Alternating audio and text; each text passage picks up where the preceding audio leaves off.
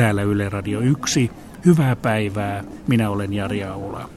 Ja lähetys tulee Helsingin Oodista. Se oli monelle meistä tuttu radioääni Yle Radio yhdestä, mutta nyt me ollaan Jarin kanssa täällä, niin kuin hän totesi, Helsingin keskustakirjasto Oodissa, täällä kirjojen ympäröimänä kolmannessa kerroksessa. Tämä on muuten tavattoman komea rakennus. Jos olette tänne Helsinkiin maakunnasta tulossa vierailemaan, niin täällä kannattaa ehdottomasti käydä. Mutta itse asiaan, Jari, sinut tunnetaan ennen muuta, tai koko kansa tuntee sinut ennen muuta radiokuuluttajana. Sä oot tänä vuonna saavuttanut 60 vuoden iän. Olet ollut Ylen palveluksessa kohta 40 vuotta. Pitää paikkansa. Mistä sinä olet lähtöisin? Rovaniemeltä. Pohjoisen poikia, eli Peräpohjolasta, Peräpohjolan raukoilta rajoilta. Minkälainen sulla oli lapsuus tai kouluaika ja mikä sai sinut tulemaan tänne etelään? Opiskelu, venäjän kieli ja kirjallisuus. Se kiehto jossakin vaiheessa. Se oli muotia 70-luvulla koulussa venäjän kieli ja se jotenkin lähti kiehto ja sitten rupesi kiinnostamaan ja sitä myötä sitten päädyin Helsinkiin. Vaikka siellä oli, vaihtoehtoja oli muitakin, Tampere, Joensuu, Jyväskylä, kaikkiin niihin pääsi, mutta Helsinkihän on Helsinki se lyhykäisyydessä. Eli se siis kielet toi tänne.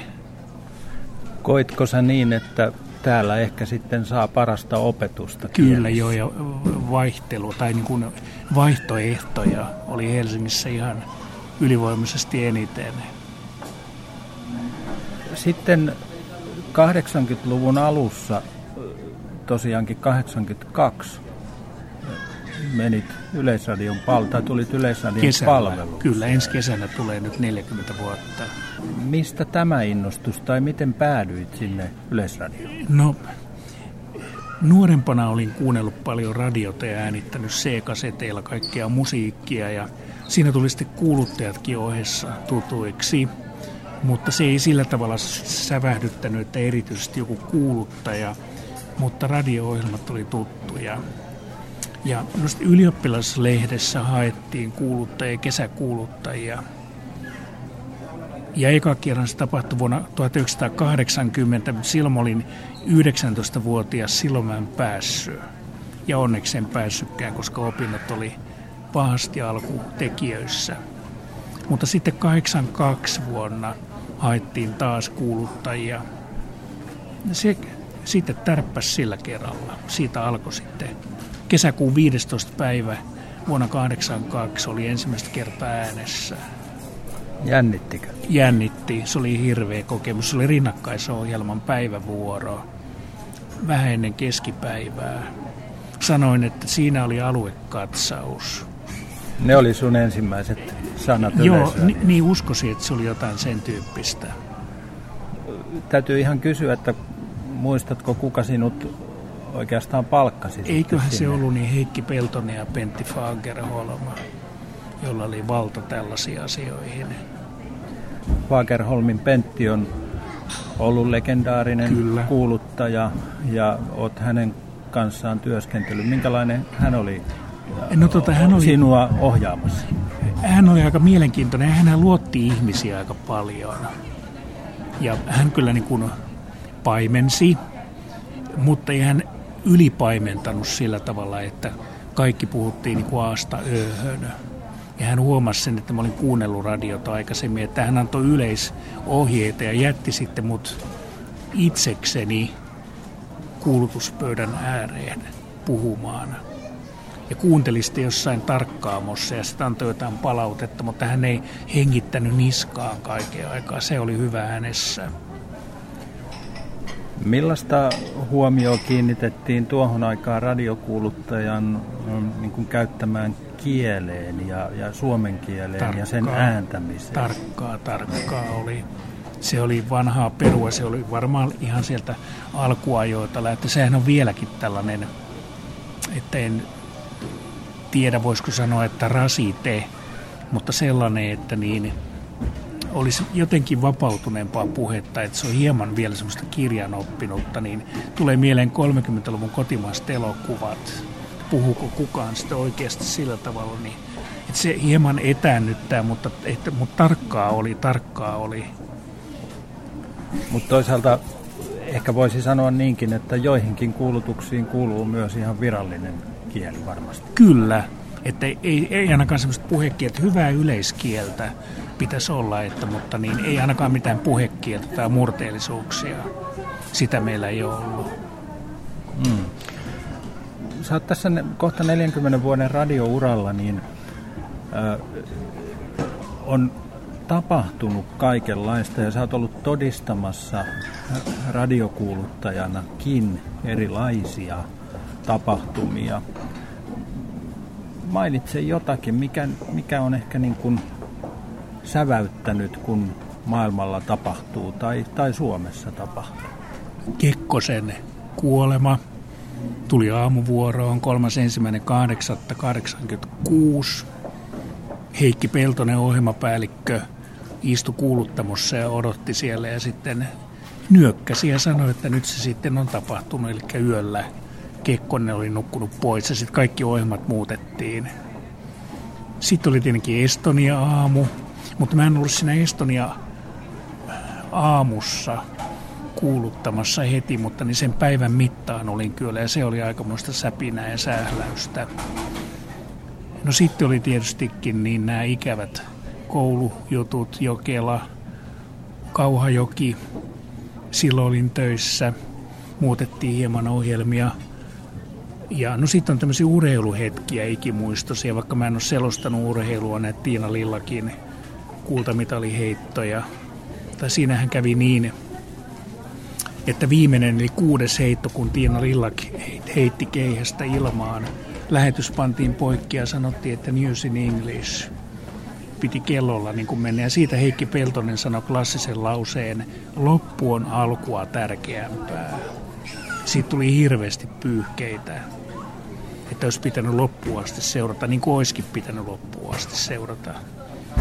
Ja tota, eli tämmöisiä yhteisiä kokemuksia, mitä Suomen kanssa kokee broadcast suoran lähetyksen myötä, yhteisiä kokemuksia, suuria tämmöisiä, joku Euroviisuvoitto, tosin silloin mä en ollut töissä Loodin voittaessa, että jotain tämän tyyppisiä. Niin, sä oot saanut jakaa näitä hetkiä kaikkien suomalaisten kanssa. Miltä se tuntuu siellä radiokuuluttamassa no näin, näinä hetkinä, kun sä, sä tiedät, että sä jaat tätä iloa tai surua? No se, siinä pitää just tulla se myötä elämään sitten, että siihen pitää reagoida siihen tilanteeseen, että ei sitä voi kliinisesti vaan sanoa, että Euroviisuja selosti joku, vaan siihen pitäisi niin kuin myötä elää sitä tilannetta. Että koen tämän kokemuksen teidän kaikkien kanssa. Hmm. Radio, tai kun olet radio radiokuuluttajana toiminut, niin sen lisäksi olet nyt viime aikoina tehnyt paljon myös omia ohjelmia. Kyllä. Eli, eli miten sä oot päätynyt, oletko sä ilmoittanut, että sä mielellään teet ohjelmia? Sitäkin, sitäkin. Ja vai miten olet Joo, päässyt? kyllä, mutta mähän olen ollut ajankohtaisessa toimituksessa joskus aikoinaan Radio Suomen aikana, että mikä ohjelma tekeminen ja mitä ihan täysin uutta meikäläisellä ollut, vaikkakaan en ole varsinaisesti tehnyt säännöllistä hmm. ohjelmasarjaa.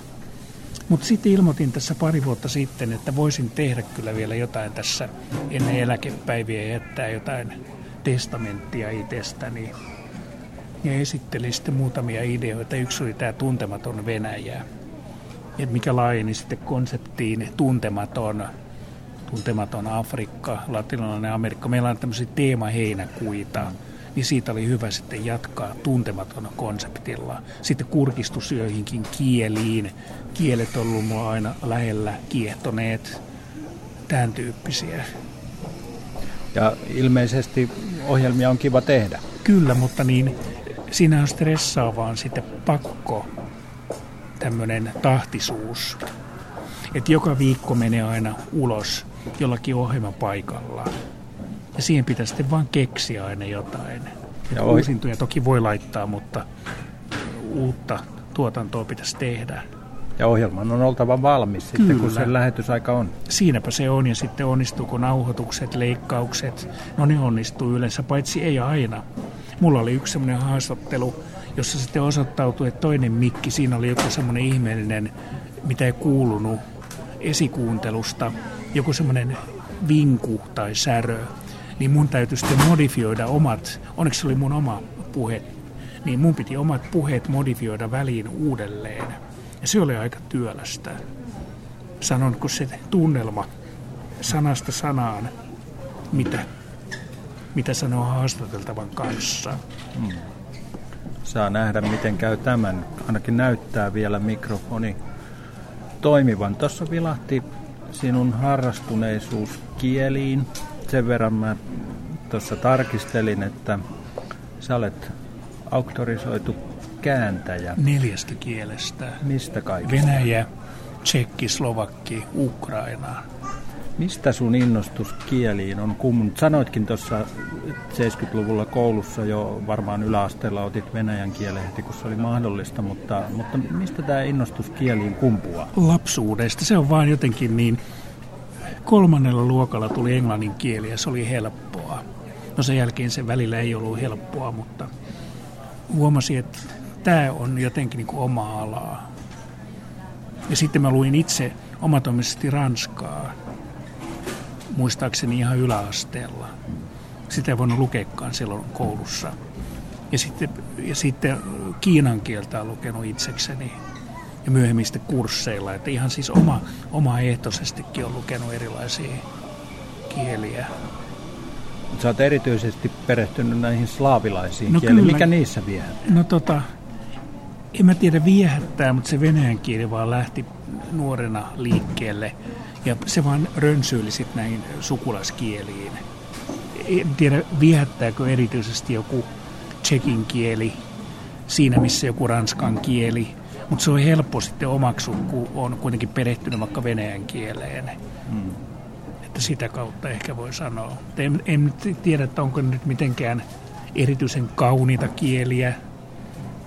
Jotku, joku on mulle kertonut, että puolan kieli olisi kaunis joo, kieli, mutta sanotaan, mä, miksi se on? Jo, mä en oikein joo, tunnista mä, sitä. Kyllä, kyllä, se on nimittäin slaavilaisten kielten ranskaa. Siellä on nasaaliäänteitä, vaikka vauvansa, hmm. valesa, vauvansa. Hmm. Ja sitten tota niin, siinä on paino toiseksi viimeisellä tavulla, että Ranskassa se on viimeisellä tavulla. Mm. Että siinä on, niin sanotaan, että se on slaavilaisten kielten ranskaa. Nämä kielet on myös johdattanut sinut. Tiedän, että olet innostunut matkustamisesta ja olet valtavan monessa paikassa käynyt. 165 itsenäistä valtiota aikamoinen määrä. Niistä muuten Tyynemeren itsenäisiä, mitkä on harvinaisempia, niin ihan kaikki. Ja sulla on siellä kyllä sellaisia, no tietysti nämä Tyynemeren saaretkin ja muut, niin, niin har, harvapa siellä va, varmaan käykään, mutta oot käynyt myöskin, muistini mukaan joskus olet kertonut, kerrossa nyt tässä vielä, Pohjois-Koreassa. Kyllä, Pyongyangissa kolme yötä. Miltä siellä näytti? Pimeää, tai hämärää, hieman kylmää. Siellä säästettiin energiaa, että siellä aina takki päällä piti olla. Se oli tammikuu, kun käytiin. Tultiin Pyongyangin asemalle, niin se oli semmoinen puolihämyisä paikka, että joka toinen katulyhty oli valaistu. Että se oli aika hurjaa, mutta turvallistahan siellä on, kun esiliinat on kaiken aikaa ympärillä. Onnistuitteko mitenkään niin kuin käymään omatoimisesti missään. Näitä on paljon nyt kirjoitettu viime aikoina näitä toimittajienkin vierailuja siellä ja moni aina pyrkii niiltä varjostajilta vähän kaupungille. No sillä tavalla poikittiin protokollasta, että meidän piti mennä johonkin saviruukkupajaan katsomaan, miten naiset tekee ruukkuja. No sehän on kovaa työtä, kunnioitettavaa, mutta meidän mielestä se oli silloin boring tylsimmästä tylsintä. Ja me sitten sanottiin meidän esiliina oppaille, että voitaisiko poiketa nyt tästä ohjelmasta, että me haluttaisiin nyt mennä niin juomaan syntymäpäivän kunniaksi, silloin oli mun syntymäpäivä ja yhden kollegan oli edellisenä päivänä, johonkin vaikka punaviiniä tai jotain. Ja he keksivät, että no mennään, mennään. Löysivät jonkun keilahallin lähettyviltä. Mentiin sinne kattoon, kun pohjois keilaili. Siellä myytiin viiniä ja poikettiin sillä tavalla protokollasta, eikä mentykään katsoa mitään saviruukkoja. Mutta niin ne oli koko ajan kyllä mukana, että niin sillä tavalla ei päästy luikahtamaan, että mennäänpä sitten jonnekin yksityiseen kotiin. Sehän oli täysin mahdotonta. Tuleeko muita tällaisia maita mieleen, jotka on erityisesti jäänyt mieleen, missä olet vieraillut? Naurun radiossa kävin Jaaren niminen pääkaupunki. Ja tota, siellä menee yksi tie sen saarin ympäri. Ja tota, lentokentän lähellä on sitten kaikki hallintorakennukset ja siellä oli semmoinen matala pitkä rakennus. Siinä oli Naurun radio. Ja yksinkertaisesti vaan menin sisään ja siellä oli suora lähetys meneillään. Oli hirveän iloisia naisia vetämässä lähetystä – olivat hyvin otettuja. Ahaa, nyt tulee Pohjois-Euroopasta vieraita tänne. Sitten he esittelivät studiota ja mä kerroin, mitä itse teen. Ja sitten ne myöhemmin illalla tuli hotellille, jonka nimi muuten oli Meneen, aika hassu nimi, niin tota, kuvaamaan naurun televisioon.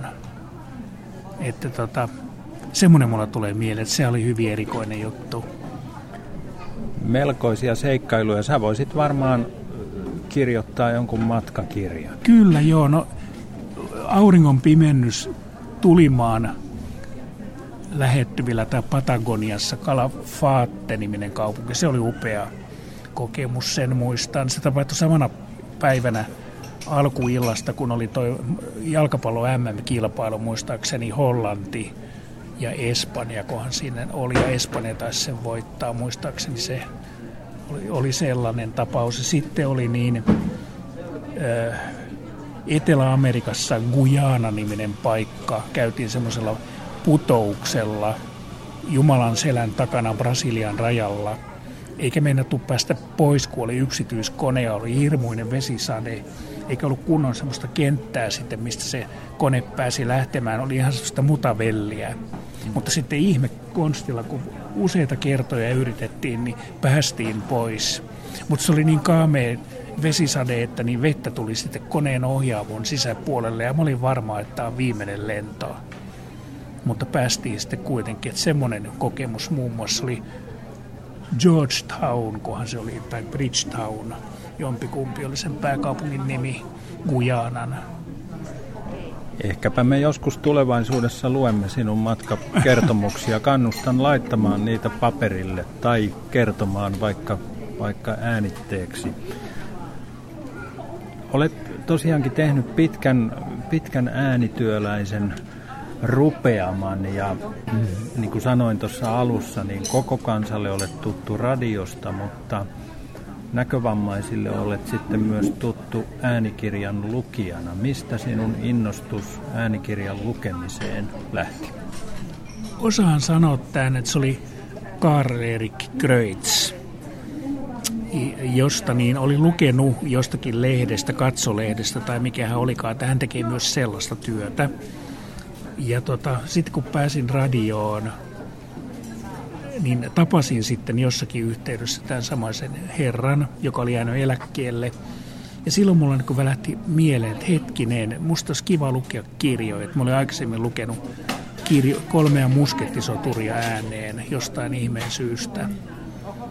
Ja sitten otin yhteyttä silloiseen näkövammaisten keskusliittoon Jaakko Räisänen, legendaarinen hänkin omalla tavallaan – niin vastasi puhelimeen ja sanoi, että tuut äänikokeeseen. Mä olin ollut silloin puoli vuotta radiossa. Se oli 83 tammikuussa.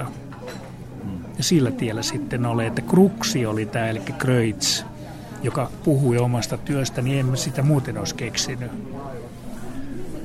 Muistatko, mikä oli sun ensimmäinen lukemasi äänikirja? Minäpä muistan. Mirjami Hietala, vihdoinkin vihreä. Ja muuten katoin sitä tuolta Seljanetistä, niin sieltä löytyy se Mirjami Hietala, vihdoinkin vihreä. No niin, kaikki, kaikki sitten lainaamaan. Voi olla, että Seliaan tulee piikki tämän jutun jälkeen sille, sille kirjalle.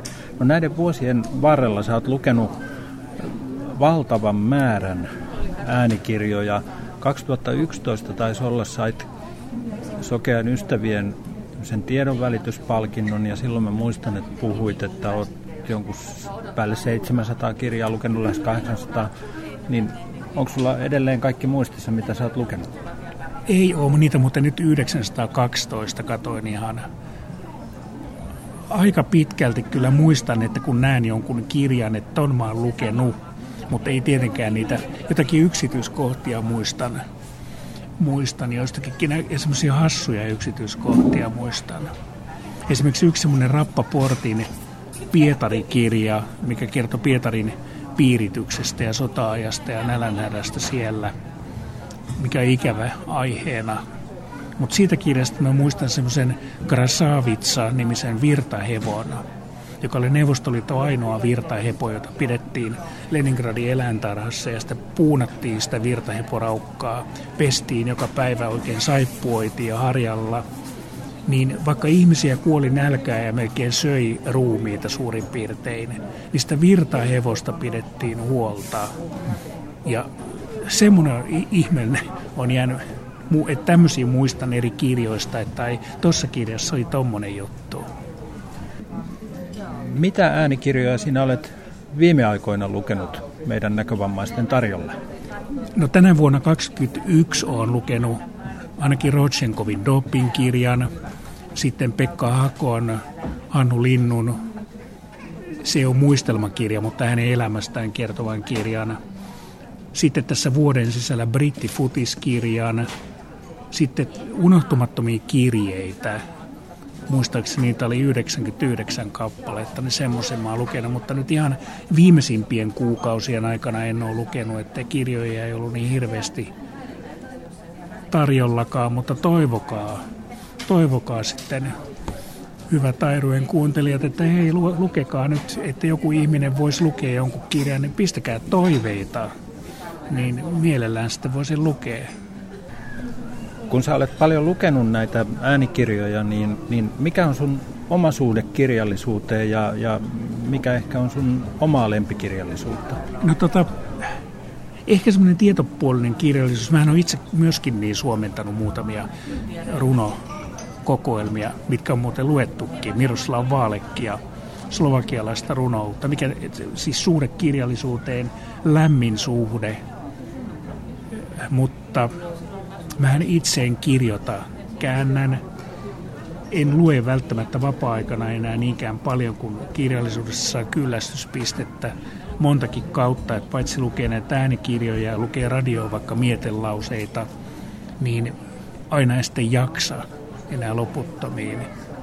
Mutta toki sitten kirjallisuus sävähdyttää, että jos näkee jonkun mielenkiintoisen kirjan tai puhutaan jostain uutuusteoksesta, erityisesti mun kohdemaihin liittyvän, liittyvistä, niin kyllähän herättää intohimoja aina. Hmm. Tänä päivänä puhutaan paljon äänikirjoista ja äänikirjat on lyönyt läpi nyt ihan valtaväestössäkin. Kyllä, Meille jo. näkövammaisille ne on tietysti ollut tuttuja jo 1950-luvulta lähtien. Joo. Mutta mitä mieltä oot tästä? Olet ehkä seurannut äänikirjoista käytävää keskustelua. Mikä mahtaa äänikirjojen vaikutus olla, sanotaan nyt lukutaitoon tai oikeus, o, tuota, oikein kirjoitukseen? Tämä on hyvä kysymys. Hyvä, luulen, että se ei välttämättä ole hyvä juttu. Että viekö se ihmisen keskittymistä sitten, että kun otat kirjan käteen, sehän vaatii pienen ponnistelun se meet kirjasta eteenpäin, niin se, se, on niin kuin, se on aktiivisempaa kuin itse luet ja kahlaat läpi kirjaa. Mutta sitten kun sä paat napit korville, rupeat kuuntelemaan jonkun lukemana, se on jollakin tavalla liian helppoa. Ja sehän menee helposti sitten, että niin kuin ajatuksen virtana, että joku kirja menee toista korvasta sisään, toista ulos. Niin muistaakseni sitä kirjasta sitten välttämättä mitään. Mutta kun sä itse luet sitä, niin se on jotenkin aktiivisempaa suorittamista. Mutta toki voidaan sanoa, että sitten kirjallisuus tulee useammalle läheisemmäksi, kun se kuuntelee niitä kirjoja. En sitä tarkoita ollenkaan. Mutta se on vähän kahtalainen juttu, että viekö se sitten jotenkin keskittymistä, kun elämä on mennyt pirstalaisemmaksi ja on Facebookia ja älypuhelimia ja kaikkia. Ja sitten pannaan vaan joku taustalle soimaan korviin, niin vaikea, vaikea sanoa. Jotenkin semmoista niin kuin massa, kaupallista massatuotantoa tehdään ja se, mikä niissä pistää silmään, jos vertaa vaikka näkövammaisten tuotantoon, niin aika paljonhan tehdään minun mielestä semmoista, jos nyt sanon ihan rumasti, roskakirjallisuutta, mikä tietenkin myy myös. Ja sillä on hyväkin kirjallisuutta viihdekirjallisuudessa, mutta sitten semmoisia tietopohjaisia luetaan kuitenkin suhteessa aika vähän. Että yksipuolistaako se sitten kirjallisuuden kuuntelua koska tietenkin kaupallisethan tekee semmoisia, mitkä heidän mielestään myyvät. Mm. Mm. Että tämmöinenkin kysymys herää. Näin on ja, ja mulle tulee toisaalta sitten mieleen sekin, että saattaahan äänikirja myös houkutella joitakin äänikirjan käyttäjiä lukemaan sitten Sekin on totta. kirjaa. Se on varmasti totta. Ja sitten jos niin joku kirja, sen lukija ei miellytä, tai sitten on luettu epäselvästi joitakin nimiä vaikka, niin haluaa tarkistaa, että mikä se paikka oli sitäkin kautta pelkästään, mutta niin olet ihan oikeassa kyllä, että nehän ei niin ota toisiltaan pois välttämättä. Mutta tota, ja sitten se, mistä en tykkää minä itse tässä nykyisessä kaupallisessa äänikirjamarkkinassa – on se, että kun niitä näytellään niitä kirjoja, näkövammaisillahan ei ole perinteisesti näytelty, niin ylitulkitaanko niissä joitakin kirjoja, että mä en itse haluaisi, että mulle tyrkytetään valmiiksi joku rooli jonkun kirjan kautta. Että mun mielestä niin siinä ei osittain olla kuitenkaan sen äärellä, missä alun perin on oltu äänikirjoja, kun on tehty. Mitäs tuumaat siihen, että kun paljon uumoillaan myöskin, että kirjallisuus muuttuu, kun äänikirjat ovat tulleet, häviääkö printtikirja? Eikö se, eikö se ole pikemminkin päinvastoin, että ne on lisääntyneet? Että sehän on sama juttu, että kun otettiin näyttöpäätteet, niin ihmiset rupesivat printtaamaan enemmän. Pelättiin, että kohta ei enää paperia mene ollenkaan. Että siihen mä ehkä en usko sitten kuitenkaan. Tämä juttu kun julkaistaan, niin ollaan jo aika lähellä joulua. Sä et, tai sanoit tuossa kun etukäteen juteltiin, että et vielä tiedä, oletko jouluna, aattona tai joulupäivänä kuuluttajavuorossa, mutta aika useena jouluna sinut on kuullut minäkin kuuntelen paljon Yle Radio 1, niin sinut on kuullut Yle Radio 1 kuuluttamossa ja olet päässyt toivottamaan koko kansalle omasta ja edustamasi yhtiön puolesta hyvää joulua. Mitä joulu sulle itselle merkitsee? Tämä onkin jännä juttu, kun kysyt tätä. Muuten mietin tässä juuri, että saattaa olla, että tänä vuonna muuten on joulupäivän aamussa – Tapanin päivän viikonloppuaamuissa. Se ei ole mitenkään varmaa. No jouluhan on, se on perhejuhla ja mulla ei ole perhettä, että siinä mielessä se ei merkitse mulle, mutta siinä on tietyt traditiot ja perinteet ja muistothan siinä tulee aina, että siihen kuuluu tietty joulusauna.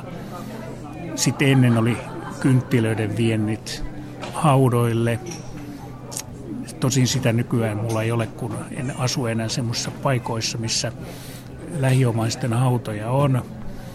Ja tota,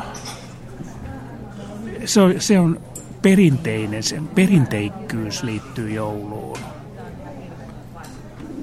Miltä siellä kuuluttamossa tuntuu yksin jouluna? Ihan samalla, samalta tava, samalla lailla tuntuu kuin muutenkin. Eli oot Orpo Piru, joka puhut sadalle tuhannelle ihmiselle, etkä näe ketään ihmisiä missään, varsinkaan jouluna.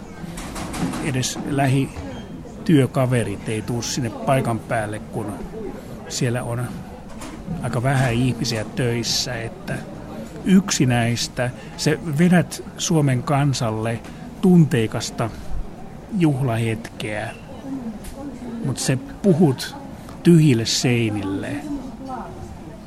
Että se yleisösuhde on mun pöydällä oleva semmoinen puinen maskotti, semmoinen tiikeri, jota mä katson sitä tiikeriä, joka nääni pöydällä. Siinä on mun yleisösuhde ja 100 000 ihmistä. Se on aika hullu tunne, että sä puhut tyhjille seinille, lukuisille ihmisille. Saako radiotalossa edes sytyttää aitoa kynttilää? Tähän en osaa työturvallisuus syistä niin, tai en tunne niitä sillä tavalla, että onko se suorastaan kiellettyä. Varmaankaan ei suotavaa, mutta meillähän on tekokynttilöitä tai semmoisia sähkökynttilöitä ja muuta kaikkia joulurekvisiittaa, mitä meillä on, joulukoristeita ja, ja tietenkin sitten kuuntelijat muuten lähettää meille suklaakonvehtirasioita. Se on aika mielenkiintoista. Niitä sitten syödään ja popsitaan. Mä olen vieraillut joskus siellä radiokuuluttamossa, niin Eh, silloin näytit mulle, se taisi olla semmoinen, oliko ne sinikantisia kirjoja, johon te kuuluttajat kirjoittelette kaikkea, mitä siinä on tapahtunut kuulutusvuoron aikana. Saako joulu kuuluttajien runosuonen erityisesti kukkimaan vai kirjoitetaanko sinne vaan niitä teknisiä juttuja? Aika pitkälti teknisiä. Niitä on muuten kirjoitettu vuodesta 1935. Ja tota, semmoisen huvittava yksityiskohdan voisin kertoa. Tämä varmaan kiinnostaa, että oli semmoinen ensimmäinen kuuluttaja kuin Aleksisaf Eenejelmä, joka kuoli jo vuonna 1939, niin juuri ennen kuolemaansa hän kirjoitti viimeisessä vuorossaan, tuon laulajan ääni kuulosti kuin oravan hännän päälle olisi tallottu että kun hän oli oopperalaulaja, niin se oli siis hänen mielestään niin karsea. Niin tämmöisiä mielenkiintoisia hassuja kommentteja niihin myös, että ei pelkästään tekniikkaa, vaan, vaan ton tyyppisiä. Se mun kuuluisa tämmöinen moka Liranta, Lirannan kaupungin asukkaille tai kunnan, joka oli siis Lappeenrannan niin sen taisin kirjoittaa tuohon kuuluttajan kuuluisaan päiväkirjaan, mitä sanoin, että sitten jälkipolvi voi naureskella joskus 2000-luvun loppupuolella, tai tuommoinen aula on sanonut jotain tuommoista joskus. Jos olet joulupäivänä töissä tai joulun aikaan siellä radiokuuluttamossa, niin lupaan nyt meille lehden lukijoille ja tämän äänijutun kuuntelijoille, että toivota työtovereillesi jotain hyvää joulua ja uutta vuotta? Eiköhän se ole jotain perinteistä, mitä kuuluttajallahan on niin sanotusti lupaa sanoa virallisesti aina työvuoroon tullessaan hyvää joulua tai uutta vuotta, mutta nykyään se on taas kärsinyt inflaatio, että melkein joka toimittaja ohjelmassaan toivottaa hyvää joulua. Niin miltä sekään kuulostaa sitten, kun se sanotaan 30 kertaa saman päivän aikana. Että tota, mutta lupaan kyllä sanoa sen.